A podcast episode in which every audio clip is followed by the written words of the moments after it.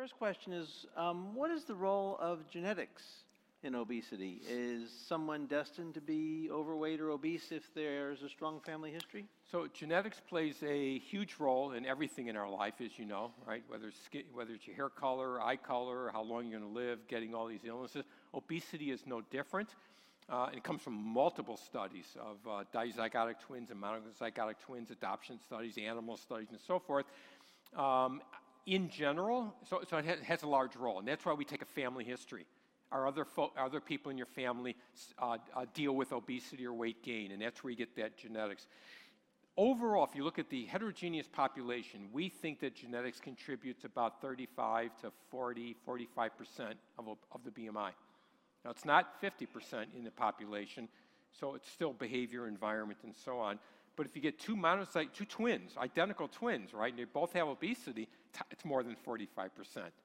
But in general, uh, that's why we take a family history, and that then uh, increases the likelihood that you are going to gain weight, which means you really don't want to focus on that individual carefully, and potentially use more aggressive treatments like pharmacotherapy. Pharmacotherapy. All right, so I'll, I'll, jump quickly to what has to be the most asked question concerning phentermine. So there's multiple questions here, but first is three months, six months, how do we get around that? Um, we're told that it's indicated for only six months of care. All right, so phentermine is the oldest, it's, it's the, um, it's the oldest drug available. It's approved in 1959 at a time that if you look at the package insert, it says it's approved for exogenous obesity, a term we don't use anymore, for short-term use. That's how obesity was thought. And it's never gone in for relabeling because there's no money in kind of doing the trial again. So it's an old label from 1959. So if you're going to follow the package insert, you would use it for a short-term treatment only, probably a few weeks to a few months, and then stop it. I could tell you if we, as, if we now view obesity as a chronic relapsing disease, we don't think of using medication in the same way. So all of us use phentermine long term beyond the package insert, like we do many drugs. We use off label, if you will. Mm-hmm. We use phentermine long term because that's how we treat a chronic disease and I don't know about Florida, maybe you can tell me or someone else. Some states regulate the usage of phentermine to short term use only because they go by the package insert, uh, in which you have to go off it and it takes a while to go back on it. I don't know how to, how to get around that if that's, your, if that's your state law. I live in Illinois, we don't have that, so I'm not restricted by that. Ohio, which is next to me or near me, does have that law. And again, I don't know what Florida is. Um, but if you don't have that restriction as a state regulation, we use it long term. All of us do because it's a chronic relapsing disease. I'm in Massachusetts, and so I just stop it for a month. I bring the patient back and say, oh, they've gained weight or they're feeling worse, and I restart it for another six months. It's a little game I play okay. with the state of the Commonwealth of Massachusetts. Now I've said that on the record. Um, should um, you do any pre any pre-evaluation if you're going to place someone on a stimulant like phentermine? Do they need a stress test? Do they need a cardiogram? Yeah, so there's absolutely no uh, uh, required screening uh, indications or criteria in terms of needing to do an EKG or stress test. What you do need to do is to take a very good history like you all do every single day. So if someone has normal blood pressure, has no cardiac symptoms, don't suggest any cardiac disease, I don't go any further. If I suspect any risk, uh, it's very reasonable to get an EKG, or if you really suspect they're at, at risk of, of coronary disease, do a stress test.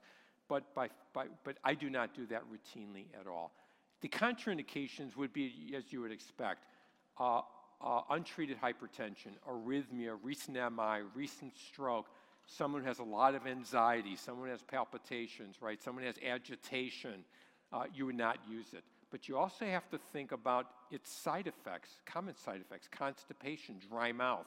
So if someone's battling constipation, I'm not sure phentermine is the best medication to put them on because it's probably going to make it worse. So it's really taking a good history, knowing what the side effect profile of the drug is, and then using your, you know, kind of your acumen as a physician mm-hmm. or a clinician.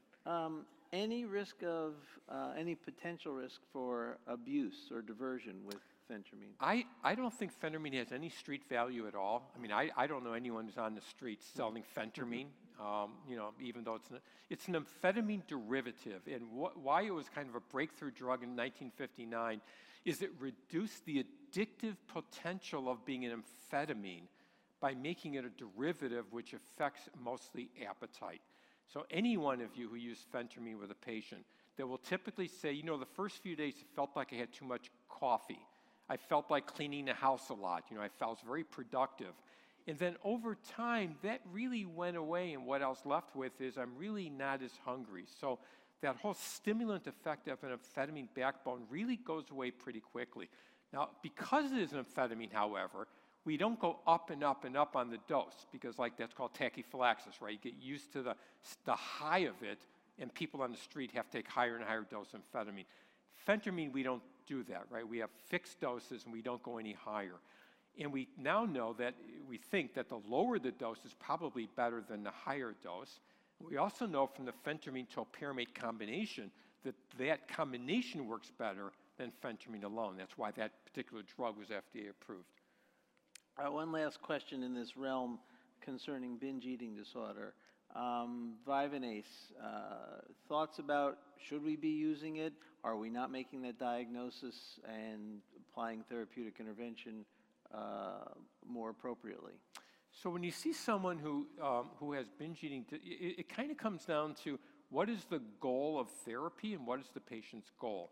If the patient comes in with just binge eating disorder and it's that disturbed eating you want to control, you're likely to want to use therapy directed towards binge eating. Cognitive behavioral therapy, it could be a residential program, uh, it, could be, it could be an SSRI, which has been helpful, even topiramate's been used off label for that. Um, but treating the binge eating has not been shown to cause weight loss, interestingly. There's, it's not really robust to weight loss. But if someone has binge eating disorder, but really obesity is the key thing because of the comorbidities, you can kind of tackle both of them together by using an anti obesity medication. Because by reducing appetite, they don't have the thoughts and the compulsivity to eat as much as they did. It may not take care of the psychological background, what caused the binge sure. eating, but the actual behavior of binging seems to be suppressed. But they still may need therapy to deal with what was the trigger of binge eating to mm-hmm. begin with. Okay, um, we'll come back to medicines in a few minutes because there's so many questions on meds. Um, but uh, a few questions on what do you recommend? Uh, you talked a little bit about reducing 500 to 750 calories a day. Uh, can you give any give us your thoughts on on uh, keto diet, the whole 30, and right. um, intermittent fasting? Right. So that'll the, take care of about seven questions right there. Yeah, no, I bet. So um, I'll, I'll, I'll uh, start with some general statements and then maybe give you a, a few more details. The general statements, which are important to know, just some evidence-based stuff, is that uh, intermittent fasting has just a, a large amount of uh, studies that are, that are being published uh, on it because it's just a fascinating concept.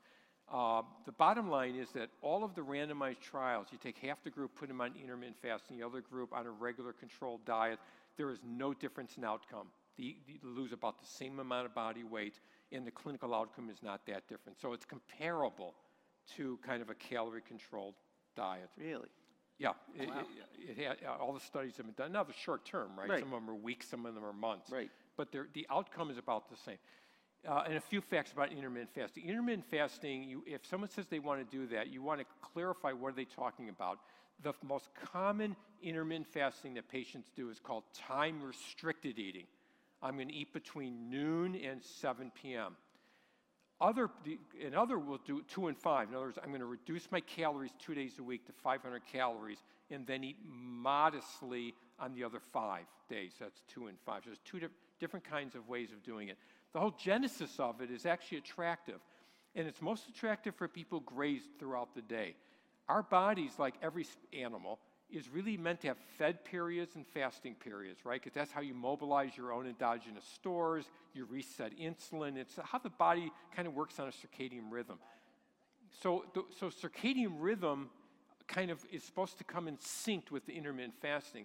And there's a wonderful article in New England Journal a few months ago. If you haven't seen it, I would encourage you to do it. It turns out that we are best eating earlier in the morning, kind of like the Europeans do it, kind of the biggest meal in the afternoon, and you, and you eat less at night. So it would be more like eating from 7 a.m. to like 5 p.m. That is actually harmonizes best with our body. Interestingly, as Americans, they want to do it from noon to 8 because it fits their social time. Or patients have never eaten breakfast much in the morning. They have morning anorexia. They never ate till noon. Now they call it, I'm doing intermittent fasting. Yeah. It's like what they've done all along. They gave it a name. Um, so I, I don't advocate for it, although if someone wants to do it, it's fine. This, the, the thing on keto diet is it's kind of the hot thing now. Um, and, and I kind of alluded to it to my, in my opening comments, is if you want to do a keto diet, which is an extremely high fat diet, I mean, it's so high it really is, it's difficult for me to even look at sometimes, it's so high in fat. The, I think the, and it does cause weight loss. It is a remarkable rapid improvement in diabetes and glucose control because you're eliminating almost all the carbohydrates and turning to fat burning and so on. Uh, the thing to ask a patient really though is what are you going to do the day after keto diet? Because I don't know anyone who is, well, in my Right. own practice, who has stayed on that kind of diet long term. And the problem people run into is they don't think about what am I going to do the, the day after, the month after, the year after, the decade after. And that's why people regain their weight. So I'm kind of a lifestyle management guy. I'm more like, tell me what you're eating, and I'm going to tweak it and progress it towards a healthier and healthier diet. Just like tell me your physical activity level, and I'm going to progress it towards a healthier lifestyle. That's kind of my slant, rather than put you on this diet and then see ya. See, yeah, right. All right. Um, so you advocated um, an approach towards eating that was similar to what was around a while ago, but for the last 15 years ago or so, we've been hearing that all calories are not the same.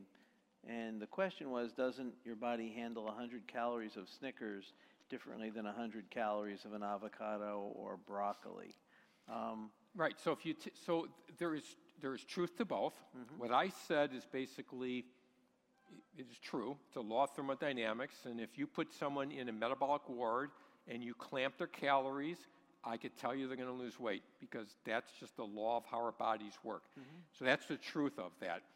The truth of the all calories are not the same is that body handles those calories metabolically differently. Mm-hmm. So some, even if you, so if you take a calorie level of, of ultra refined foods, you're metabolically going to look very differently, right? You're going to, your insulin's going to be uh, stressed, your sugars are going to be higher, you're probably going to end up with a fatty liver disease. So metabolically, you're actually going to start gaining weight more.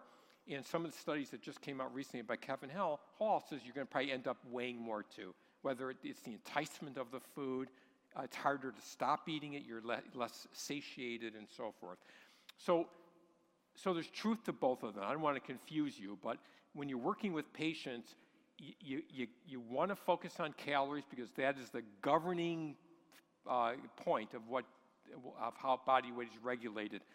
Then, or at the same time, look at what I call the macronutrient composition of what makes up those calories. Clearly, I would never tell anyone, I want you a 1,200 calorie diet, I don't care what you eat. Twinkies, white bread, I don't care. I would never say that. But the governing principle is still calorie control of a healthy mix and a healthy pattern of food. That's, again, I want, I want to make sure you, you go home and not get caught in the weeds of this stuff. Because patients need to have general recommendations. And if you have someone who's really involved, you can get into the nuance of all this. But don't get caught up on, oh, calories not a calorie, and you got it, it gets too confusing for patients. Uh, Great. Um, What's the role of the microbiome? Uh, How has it changed uh, based upon how we've been eating? So that is a fascinating question. I don't have the total answer. I mean, I'm a student of wa- watching the uh, literature evolve, like many of you are. I'm just fascinated by it, particularly the animal models that you can do a microbiome transfer right into an animal that is has that's germ-free, and that animal can actually develop obesity if the microbiome tr- uh, transfusion is from an obese human, even into a rat, and the rat gets heavy. So what is actually going on there is fascinating. It's the, it's the, it's the bacteria itself. It's that mucosal interface and the metabolic signaling that goes on there. So I don't, I don't have the answer other than I'm a believer that it's a, a fascinating area to stay involved in. I will end this short uh, review, though, with it is, uh, in my opinion, way premature to tell your patients to take a probiotic for their weight. in order to populate their health with a healthier uh, bacterial flora. We have no data whatsoever that I'm aware of that you can change the flora enough by taking a probiotic to help that individual lose weight. We may be there one day, but we're not. Now, probiotics fine for bowel health and immune health. I don't know of anything that causes them to lose weight, so you may use it for another reason. Uh, so, so the bottom line is really stay tuned. It's a fascinating area, and I'm again a student of it and watching it. Um, you, you, you, you showed the Wooden Wadden study from the Archives of Internal Medicine that showed there was lifestyle change, lifestyle medication, lifestyle medication, and meal replacement. What, eh, what, what, if we, eh, you, there are not really great centers in most parts of the country. What kind of meal replacements would you recommend? Right. So when I say meal replace, the definition of meal replacements are. But I can't see anyone over there. I'm just I- noticing. I'm sorry. Over there. Um, oh, they could see me on the screen. They can see you okay, on the fine. I just can't see them. Um, so meal replacements is the umbrella term for bars, shakes, and frozen entrees. It replaces a meal. It's not a snack. It replaces a meal. So let me give you examples. Um, and again, I have no stock in any of these. A meal bar, right, could be a Builder bar, Clif bar, you know, any high protein bar like that. A meal shake, a replacement shake could be Atkins, it could be um, um, uh, Slim Fast, it could be um, uh, other high protein shakes, which I, uh, Premier protein, those types of things. And then frozen entrees, you have to look at the sodium, absolutely. But the frozen entrees would be things like lean cuisine, healthy choice, smart pockets, those types of things. Some patients don't want anything that's pre prepared, comes in a box, comes in a label. That's fine. I don't talk them into it. But there's very strong data that if you replace one meal a day that's something that's calorie controlled, like a bar shake or frozen entree, and have a, have a fruit with it, as an example, patients tend to lose more weight. Why? Because it's less calories. That's how it works. Yep. Um, I, uh, the dietitians by us really like the high protein zone perfect bars and say Yep, if yep. you can replace one or two meals a day with that, have a normal dinner, keep active, it works. I, I the, we're, we're going to run out of time, so I won't get to all the questions, but the, the recurring question towards the second half of this is tell us your sequence for medication prescribing um, because people really um, how many of you feel comfortable prescribing a medication for weight loss right now? That's what I, uh, maybe better than I thought. Uh, but I, I think a fair number of people would love to hear how you approach a patient Okay. who's, who's willing to exercise, Right. change their diet, and now you're going Right. to add something. So um, we do not have a standard of care in obesity yet, like we would for diabetes. Diabetes is a good example, right? Up, it's typically starting with metformin, and all that's starting to be challenged now because of GLP-1s and the SGLT2 inhibitors. But there's kind of a sequence in diabetes of where we start and where we go and how do we add combinations. That does not exist in obesity. It's a newer field. We don't have as many medications. So we, we don't have a guideline to say start with drug A, if that isn't effective, add drug B or replace it with drug B. So it, it's a little more, um, takes a little bit more thinking, really, on your part uh, about what medication to use. So that the things you're thinking about in your mind is is there a contraindication to using a drug? We talked about phentermine already, right? So uh, other ones would be a GLP-1, history of pancreatitis or something like that. Um, you want to think about uh, drug-drug interactions, things that you don't want to combine together, like two stimulants or two serotonergic agents that may be working together. Um, you want to think about um, uh, uh, cost and coverage, which is very unique to obesity care, unfortunately. And every conversation about drugs, unfortunately, is you need to know your coverage or you need to know what you can potentially pay for. So, those are the things that go in my mind when I decide upon a medication. The slide I had up there, which I had all the phase three trials back to back, and they all have placebo, that's a slide that I made up, or Scott Kahan did, and I borrowed it from him. There have been no head to head trials of any of these drugs like you would expect in other disease states. So uh, we don't know which drug outperforms another because there's no head to head. However, ha- having said that, the two drugs that I use most commonly because they have the greatest efficacy or effectiveness in their trials uh, is phentermine topiramate and liraglutide. Those are, that's just a personal, personal thing. They have the greatest response rate uh, and tolerability. The other ones kind of are 50 50. If, if they respond, it's great. Uh, so it really comes up to your own art of medicine, but that's what I personally do. The other thing I want to mention to you is that if someone does not respond to drug A, I will then try drug B. We have no data whatsoever that one has a non-responsiveness to all these drugs. They all have different mechanisms of action. Like, like an antihypertensive, the same thing, right? You try a different drug. It's the same thing with obesity. The other thing I want to mention is that there are no trials where you use two drugs at the same time. So if you are someone who's using phentermine topiramate and then you want to add liraglutide, you can do it, but there are no trials whatsoever to support you to do that.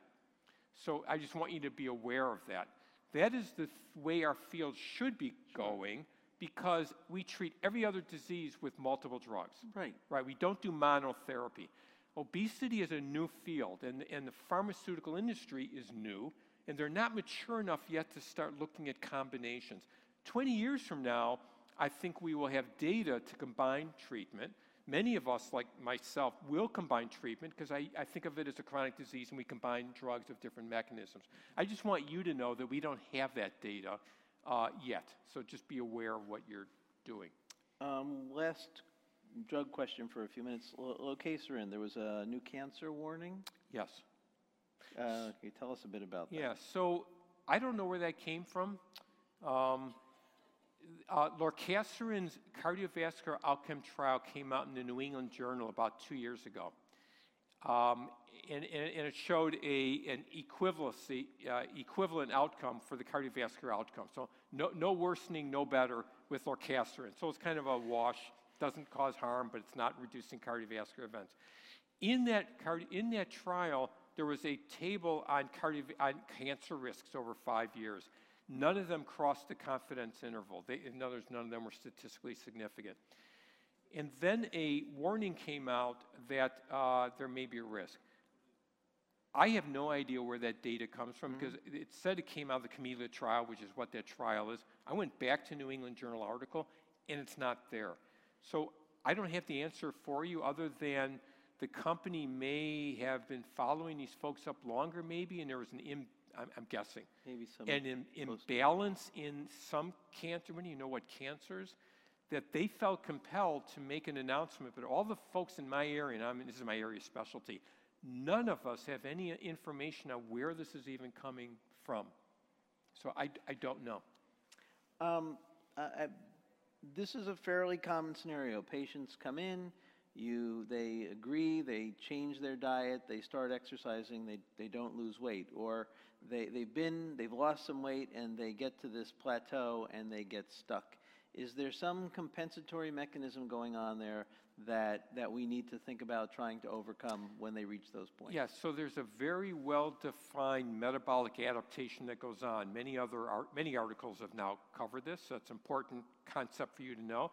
It, as any of us lose weight, at some point a metabolic compensation uh, takes effect. It's called starvation compensation, in which you, you start having a reduction in energy expenditure. Uh, of course, you're eating less, uh, there's less of you, so you don't need as many calories. But your energy expenditure goes down, and also the efficiency of your muscles goes up. So the activities you do in daily movement, you're more efficient. You don't burn as many calories doing it. It's kind of metabolic adaptation. And there's gut hormone adaptation that goes on as well. And you're hungrier at the same time. So that is a biologic change that goes on. It's important for patients to know that. It's not their fault. It's not that what they're doing is not working anymore. It's your body starting to adapt. Okay, so what do you, so that's one thing. Then what do you do about it? You can't really reduce calories anymore because they're too hungry and they're already at a low level. The only thing available at that point from a lifestyle point of view is to increase physical activity, start resistance training, increase the variety of physical activity, because what you're directly treating is the metabolic efficiency of muscles that has been now shown to go on. So I will tell patients to become, if they've never lifted weights, start doing weight training. If their mode of exercise is running, I want them to start doing things like elliptical or stepper or rower or bike because you use different muscle groups. So you start activating different muscle groups. And in some cases, medication because it deals with the hunger that goes on at that point. So it's not, you don't, so the bottom line, you don't want to throw your hands up and saying work harder, eat less. That's the worst thing you can do. You want to have them understand what's going on and then give them different ways of dealing with that weight plateau. Mostly physical activity, variety of physical activity, uh, acceptance, which is what would life be like if you don't lose another 20 pounds. It's called acceptance-based therapy. You know, how do you do that? Uh, and then potentially medication, which deals with the hunger effects. All right, just last question. Um, You'd mentioned about tracking apps, Fit Day, and so forth. What do you think of Noom and Weight Watchers? These are fairly expensive investments for patients, certainly far cheaper than picking up an, an SGLT2 inhibitor or GLP-1 Right. agonist. Um, Thoughts, beneficial? So I, I think both of them are potentially useful for, as uh, resources for patients to use that you can't or don't have the ability or don't have the time to provide yourself. Noom uh, does cognitive behavioral therapy, CBT. I already put that on there. So it's funny they advertise. We do this new thing called cognitive behavioral therapy. I mean, it's been around for you know 40 years. But the advantage in Noom is that it's right on their smartphone. They're getting they're getting uh, reinforcement and uh, recommendations to use all these CBT techniques like tracking and stimulus control right in their smartphone. So if someone wants that daily touch point, it's really helpful for them. I've had patients who found it annoying, so it has to be the right person. WW, it's called WW now, not Weight Yeah, Watchers, if you got the memo. Yeah, So Dunkin' Donuts is just Dunkin' now. Exactly. It's, uh, WW, uh, you know, has different have different approaches. Either you tr- either a lot of points or more free foods. It's either in their studios called studios now, or through their app. Uh, so it's multiple opportunities for them to have a lifestyle management with with support, reinforcement, accountability. So I, you know, I, I I would say both of those approaches you mentioned are very reasonable depending upon the person. uh, Thank you so much. This was an awesome session. Great. It's a long session for you as Yeah, well. thank you Thank all. you all. We'll see you in the morning.